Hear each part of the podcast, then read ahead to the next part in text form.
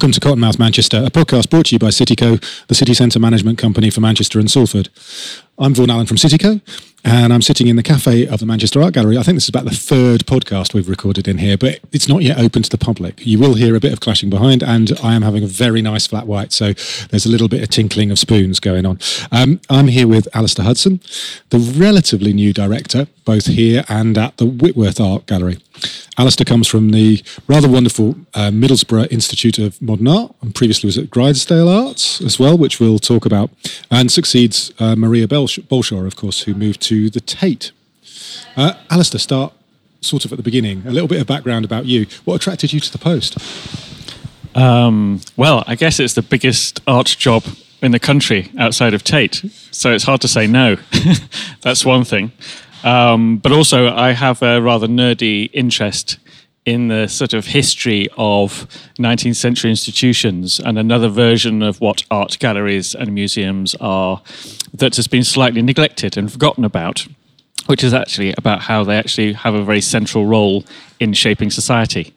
And I think we've got very accustomed to thinking of museums and art galleries as luxury extras that we go to on a Sunday afternoon when we haven't got anything else to do, or to go to a sort of glamorous opening, or to um, uh, really appreciate the fine arts, things like that. But actually, um, the, the, origin of, a lot of museums and galleries uh, lies in the sort of educational side of art and in the um, the side of social transformation and um, both um, institutions here in Manchester have their roots in those very origins. So, um, after all these years of talking about, you know, the great 19th century moment when people really understood the role that art and creativity would play in society and economics, uh, I had this chance to actually come and work in those institutions and resurrect that idea.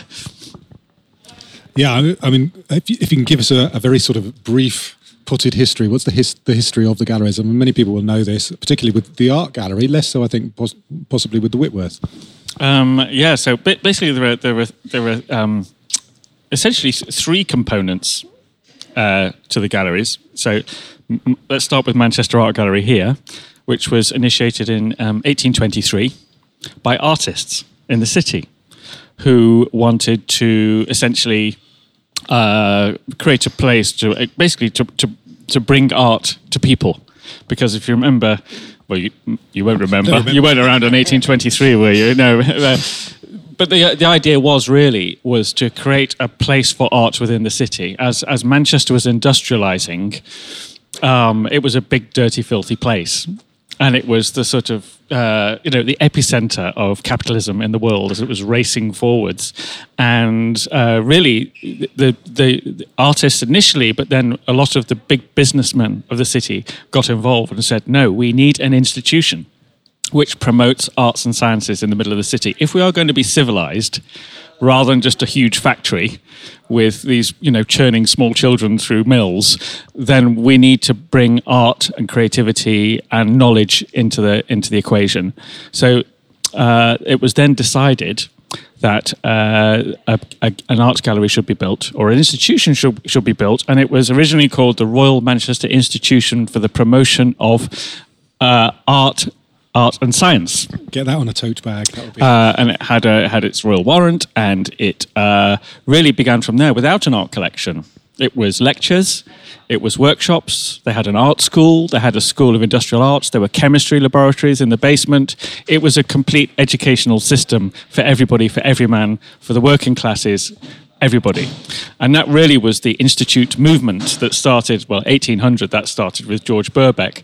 Um, but uh, you know, another version is just down the road from here, the Mechanics Institute.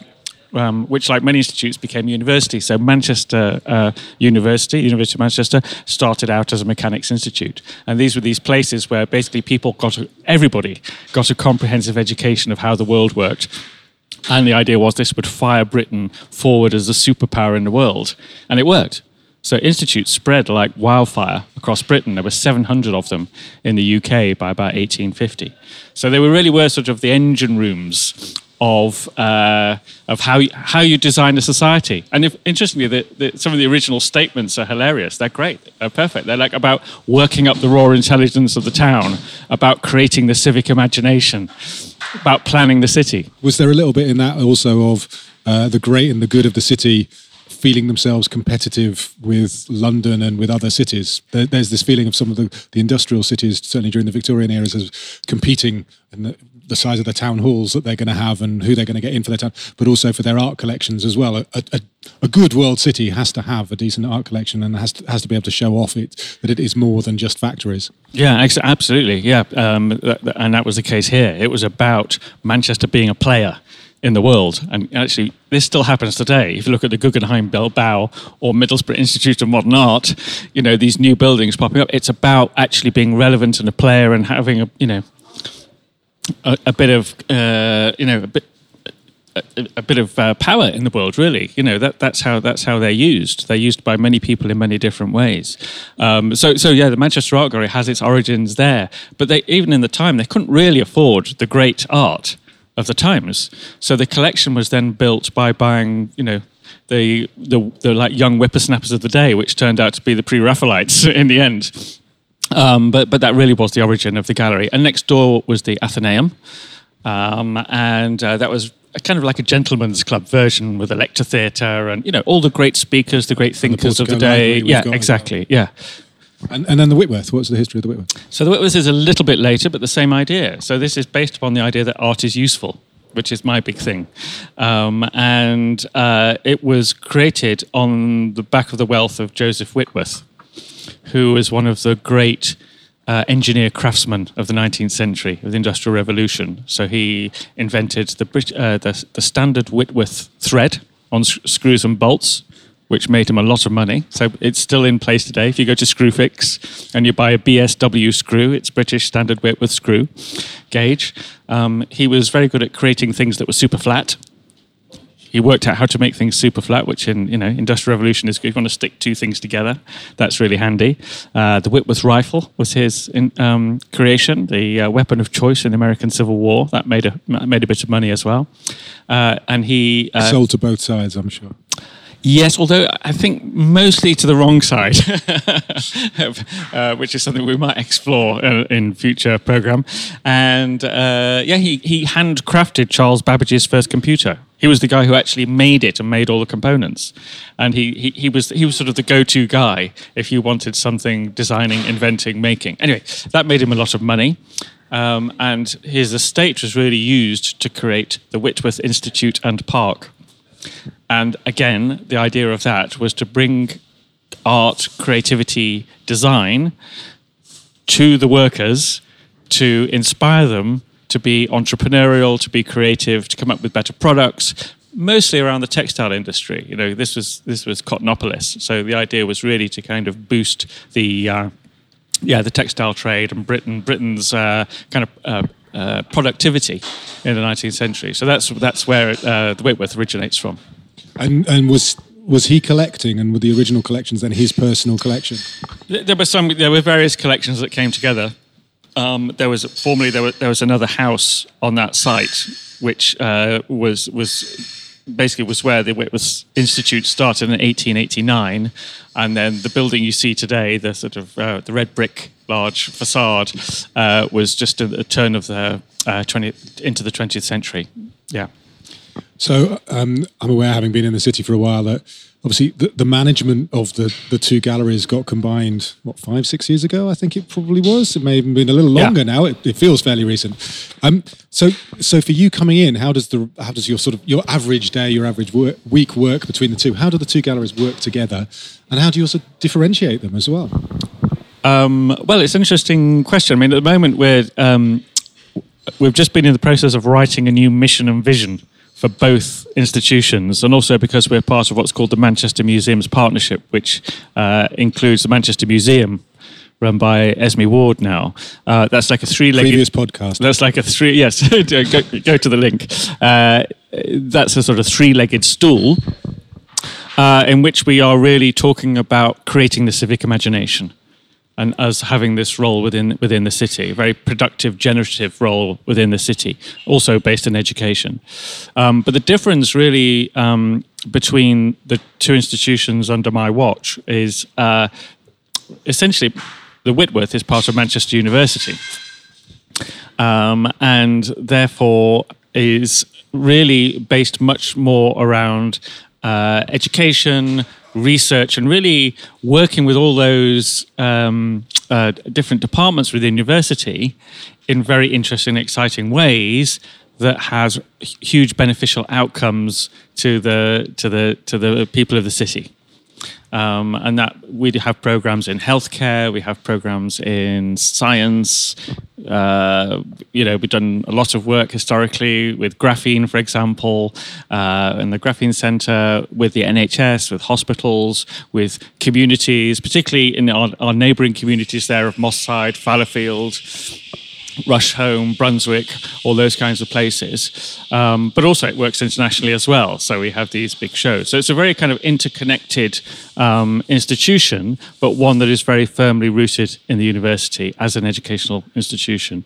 And the Manchester Art Gallery is very council. We're sort of very proudly part of the city council. You know, it's been part of the council since the 1880s and was always designed to be like the civic think tank you know, it's the big building with the columns where people decide how to make the city work, how to make the city creative.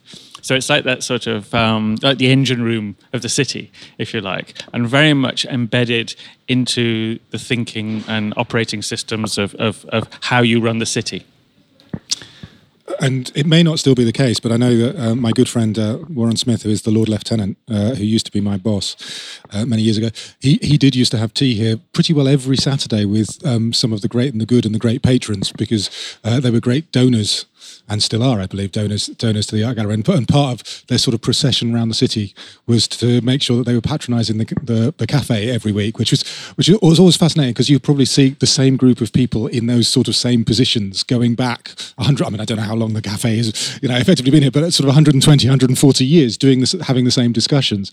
Um, but also being, of course, very passionate about if they were giving a donation, they wanted to make sure that the, the people of Manchester were benefiting from that, and it wasn't just going to be for the great and the good. It's Like, um, I think one of the one of the things I think that's interesting to explore, and I'd like to understand from from your point of view, is um, having been in the city for ooh, a very long time, eighteen years or so, um, possibly a bit less.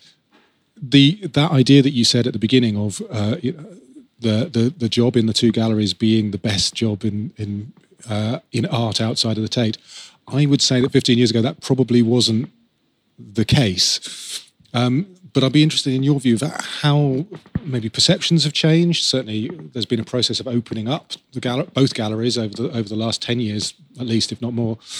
Um, perceptions of, of how it's changed, how it's evolved, uh, where sort of the Manchester gallery scene stands nationally, internationally now. Yeah, I think um, obviously it's changed a bit. And actually, actually, what I didn't say is that I grew up in Manchester, so I was here. Oh, until, so I, I was here until I was eighteen. so I, I, knew both galleries very well. Uh, but the city was very different then, and the galleries were very different then. Um, they were fairly quite reserved places. It's fair to say. But obviously now the whole culture has changed, the city has changed, and the ambition has changed and obviously somewhere like the Whitworth has completely opened up, you know, and with the new uh, extension three years ago, transformed the way the building looks, the way it feels, the way it connects with the neighbours and communities around it. Um, but also, it's changed its position on the national scene. And it was always called the Tate of the North. You know, that's how people referred to it but now it does really feel like that. It does, you know, it, it was like a, it was, a, it was a bit of a, a, you know, a bit of a leap to say it was the Tate of the North. It's fair to say in, you know, 19, 1980s.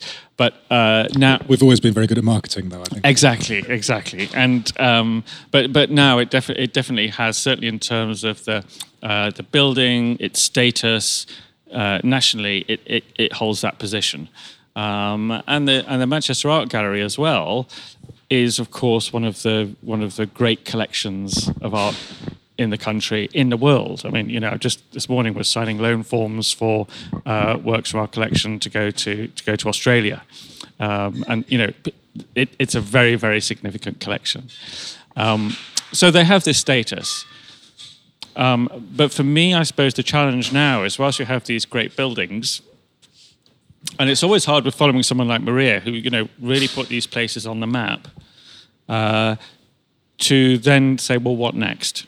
Where do we go from here? And for me, it's really about creating content. Okay, we've got great buildings, we've got great resources, but what do we do with them? How do we make them useful? How do we make them relevant? How do we really position them um, in a way where everybody goes, oh, yes, that's why you need an art gallery? Rather than just the people who usually frequent art galleries or in the art world or you know follow the scene say oh yes they're, they're great art galleries. So that's the challenge. And i think it's also fair to say that uh, whilst they're big institutions in the uk they're not fully international institutions. You know, if you go, we have to have a sort of an, you know, a bit of a, a, rain check here uh, uh, to a certain extent, and say, and you know, if you go to New York and say, "Oh yes, I'm from the Whitworth," they might ask where that is. If you go to uh, you know Stuttgart or Japan and say I'm from Manchester Art Gallery, they may they'll know where Manchester is, but usually it's because of football. Yeah, they won't necessarily know what the collections are and what the strengths are at that point. Yeah, yeah. So that that's that's a job to be done, but I think is one we we we can do. But the way to do that is by making the program and the way we run these institutions internationally significant. And I think the way now to make institutions internationally significant is to make them work really effectively on the ground in their locality. This is the big question now in, in art. What's happened in art for, you know, the last hundred years or so is that art has, you know, we know where art has gone. A lot of the things people say about modern art and contemporary art are, are kind of true. You know, it's a wonderful thing, very complex thing, uh, the world of art. But you know, it has been dominated by the market, and it has been dominated by small proportions of society uh, who uh, you know who get a lot out of it. So I think if we can find a way to reconnect these institutions more and more with the people of the city, and to make them really operate in ways that benefits everybody from all walk all walks of life, then actually that that gives you international relevance. People then start to take notice.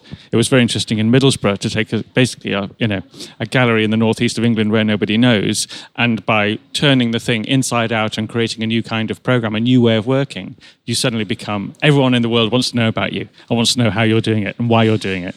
And basically, we can do that and more here. Uh, this is this is something we were exploring with uh, Esme in the in the previous podcast. Uh, how you take a um, basically a Victorian collection that has continued to be built, uh, but how you take it out into the city, how you evolve with the populations of the city. I think one of the, one of the things that is fascinating here is, I mean, particularly at the art gallery, but Whitworth has, has gone through, actually, no, Whitworth as well, gone through a very deliberate policy of physically opening up. Um, the art gallery, as you probably were aware of, there's a huge debate about whether the railings should stay and whether the, you know, all of this sort of stuff while it, while it was while it was while it was evolving. But the big change that has happened is, is I think, um, both being seen far more as, as social spaces. So, you know, toddler and baby groups just coming in to use the space. A lot more work, particularly with the Whitworth Learning team, um, around actually how how you work with local communities, which is which has been such a huge change over the last ten years.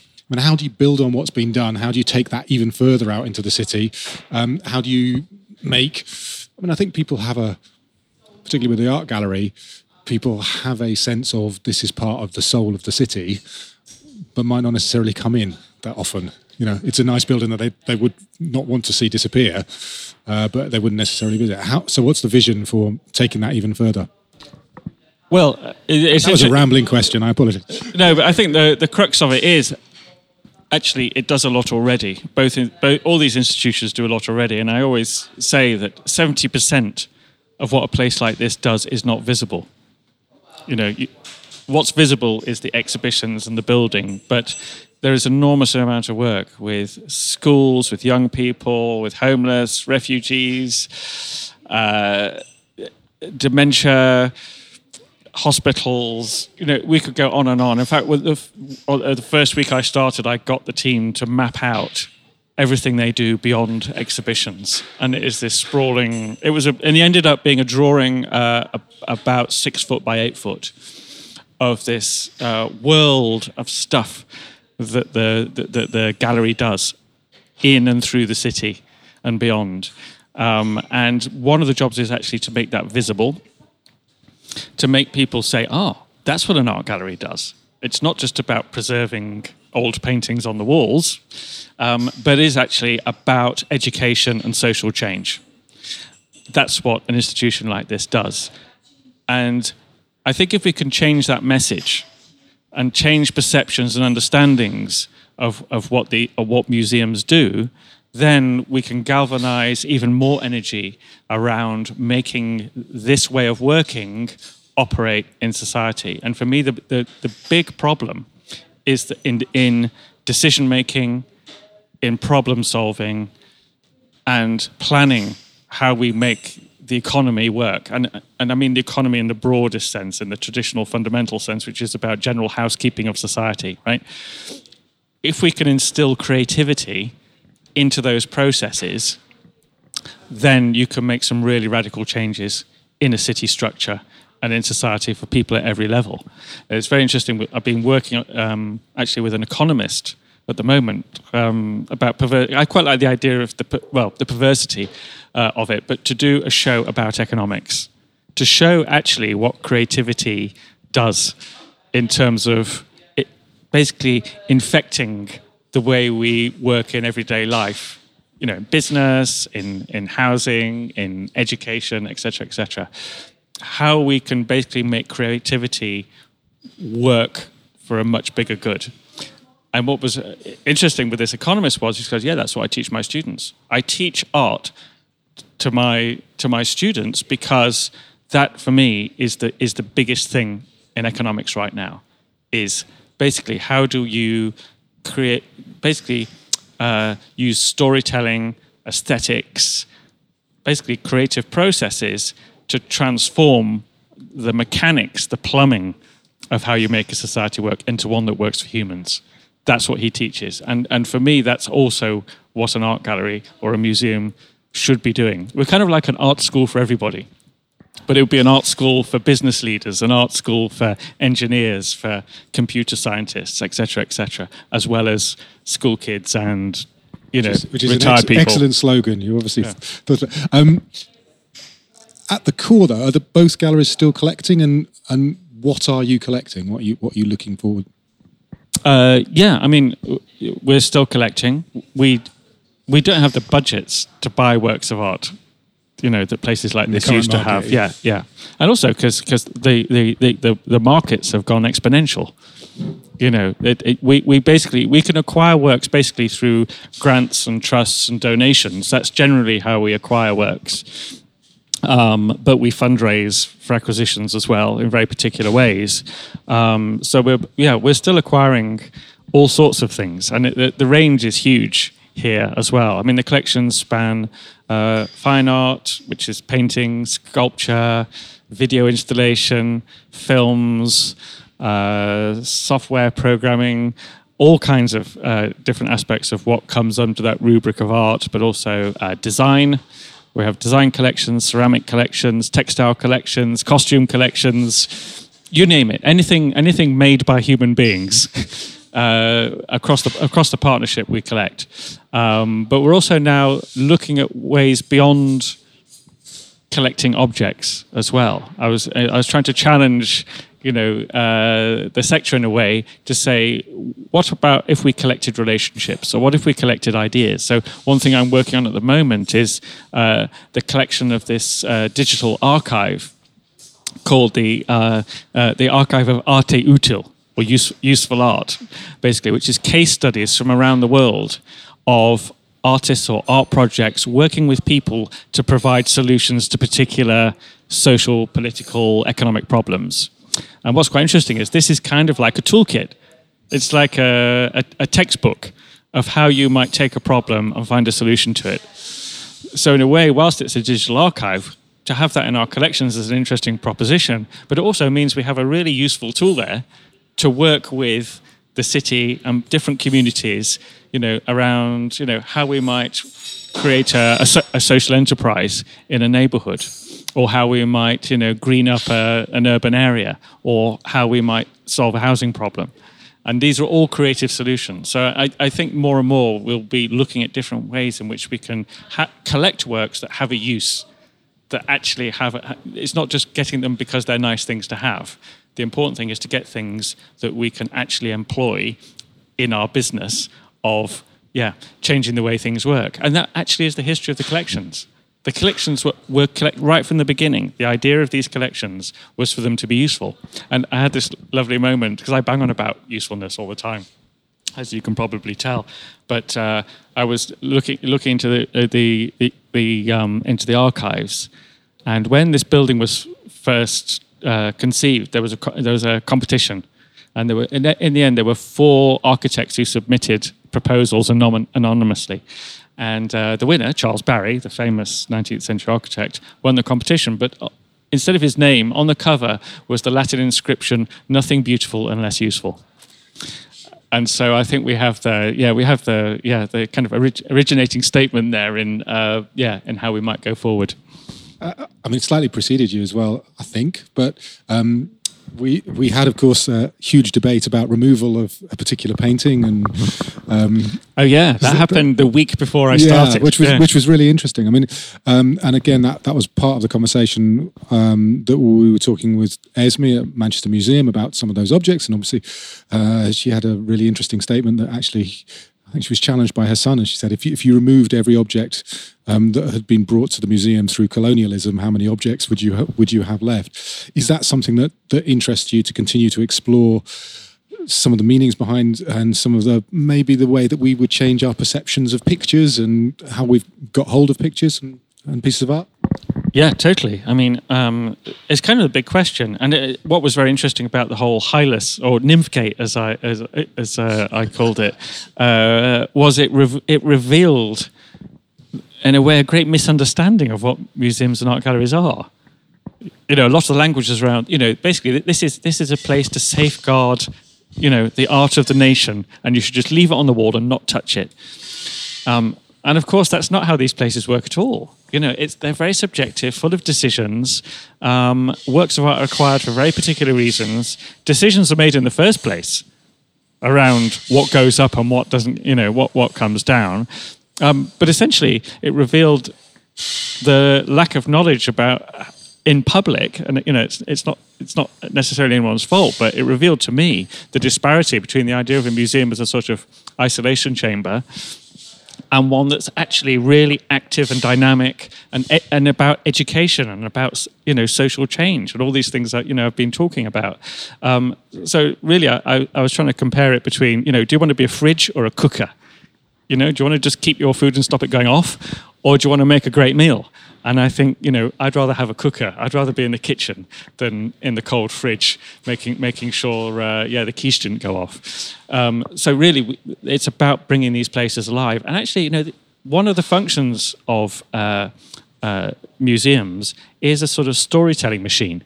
The how, as a society, we write the story of our culture. And of course, who writes that culture is really important. So, what we're interested in doing, what this debate is about with Hylas, with decolonization, of return of objects to uh, wherever they were nicked from, uh, is really about uh, telling the, a truthful and accurate picture of, of how we came to be where we are now and how we might plan the future.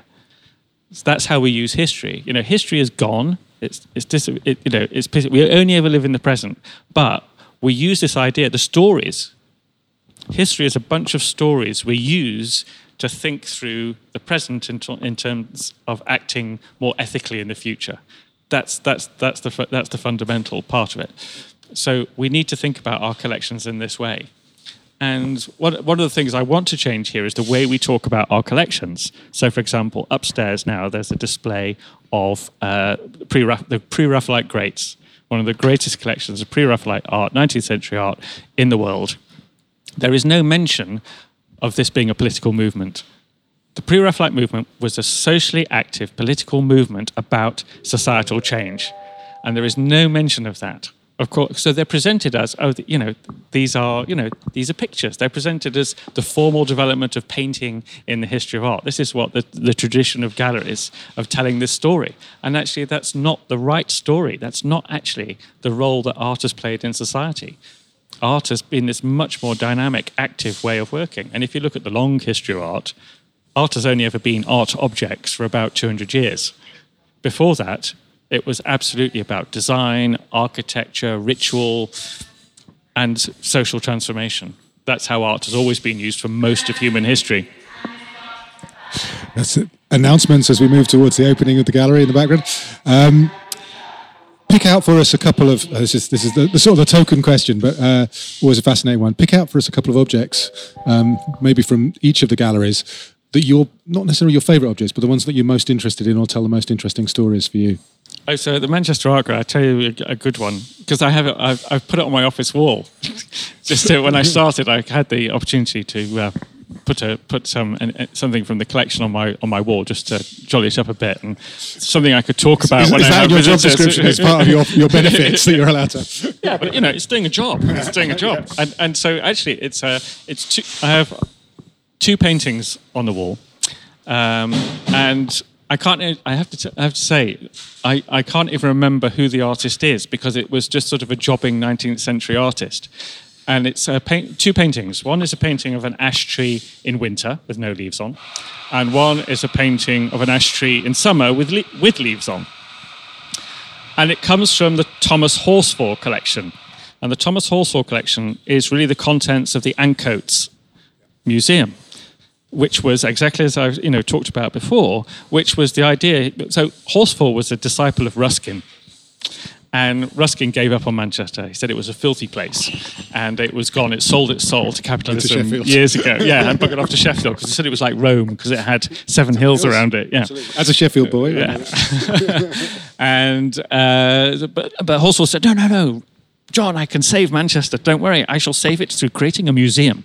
And he built this museum in the centre of the, the worst slum in the world, amongst all these mills. And it was a museum which, on the ground floor, contained basically works of art to show the people of Ancoats what nature looked like and how the world worked. Yep. So these two ash tree paintings were painted to show children how a tree worked and what it looked like, because they might never ever know. And on the top floor of the, of museum, they had basically a series of model rooms. It was a museum of design to show them how they could live better. And then alongside this, they ran craft classes, art classes, an education program, which became the Manchester Settlement. And interestingly, that was an inspiration uh, for later the Hull House settlement in Chicago, which became the Chicago Bauhaus. And really, all these collections then had an enormous impact, not only in Manchester, but in the world, in terms of influencing uh, educational thought, city planning, all, all kinds of things. Now, of course, the Ancoats Museum is now gone. It was bulldozed, I don't know, end of the 1950s, I think. Um, but the collections are all now uh, in the Manchester Art Gallery. So I, those two paintings of trees on the wall are my sort of touchstone to this amazing moment uh, in, the, in the, the 19th century where Manchester had this most radical museum on the planet. Excellent. That's, that's really good. Um, finally, uh, the marketing bit. What are the big projects coming up for the two galleries? Oh wow! well, I could do a long list. Well, so we're doing um, three projects at the Manchester International Festival next year that I'm not allowed to talk no, about. You're never allowed to talk about those. Um, we're going to be looking at rehanging the collections here at the Manchester Art Gallery. Um, we are doing a show of Leonardo da Vinci here next year.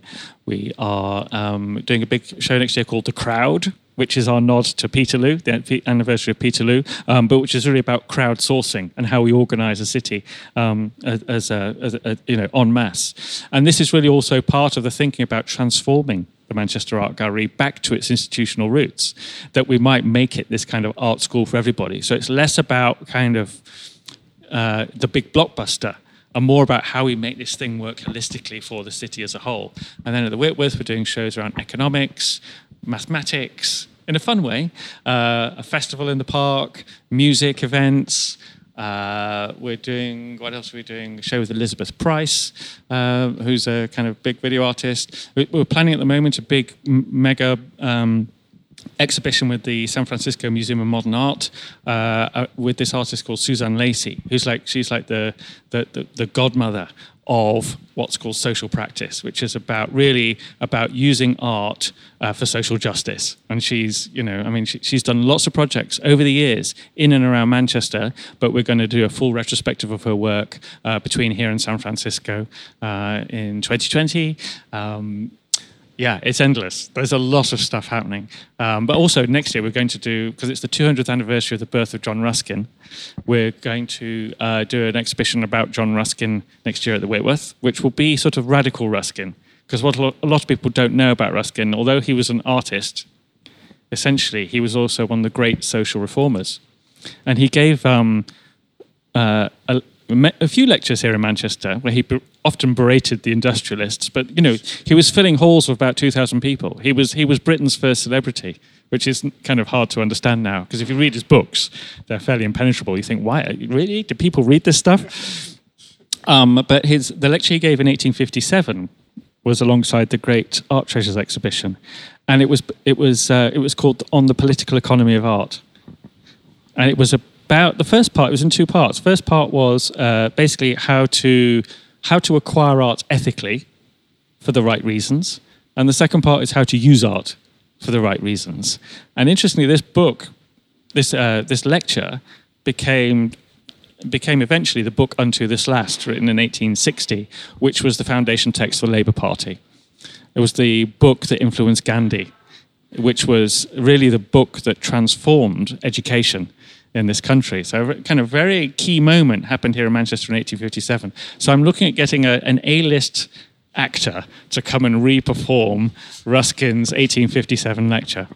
That'd be one that Maxine Peake possibly can't do, but. but, but my, I'm going. I'm going to try Michael Fassbender or Benedict Cumberbatch. Yeah, no, I, I, was thinking, yeah. I was thinking when Dickens is redone. That's always Simon Callow, isn't it? So yeah, it's, yeah, it's yeah, getting, getting, the right. The but he right was quite person. dashing then. He was in his late thirties, so I think you know, yeah, and he, before the beard years. Tom Hardy, maybe, but I don't know about the accent. Okay, I'll get his agent. yeah.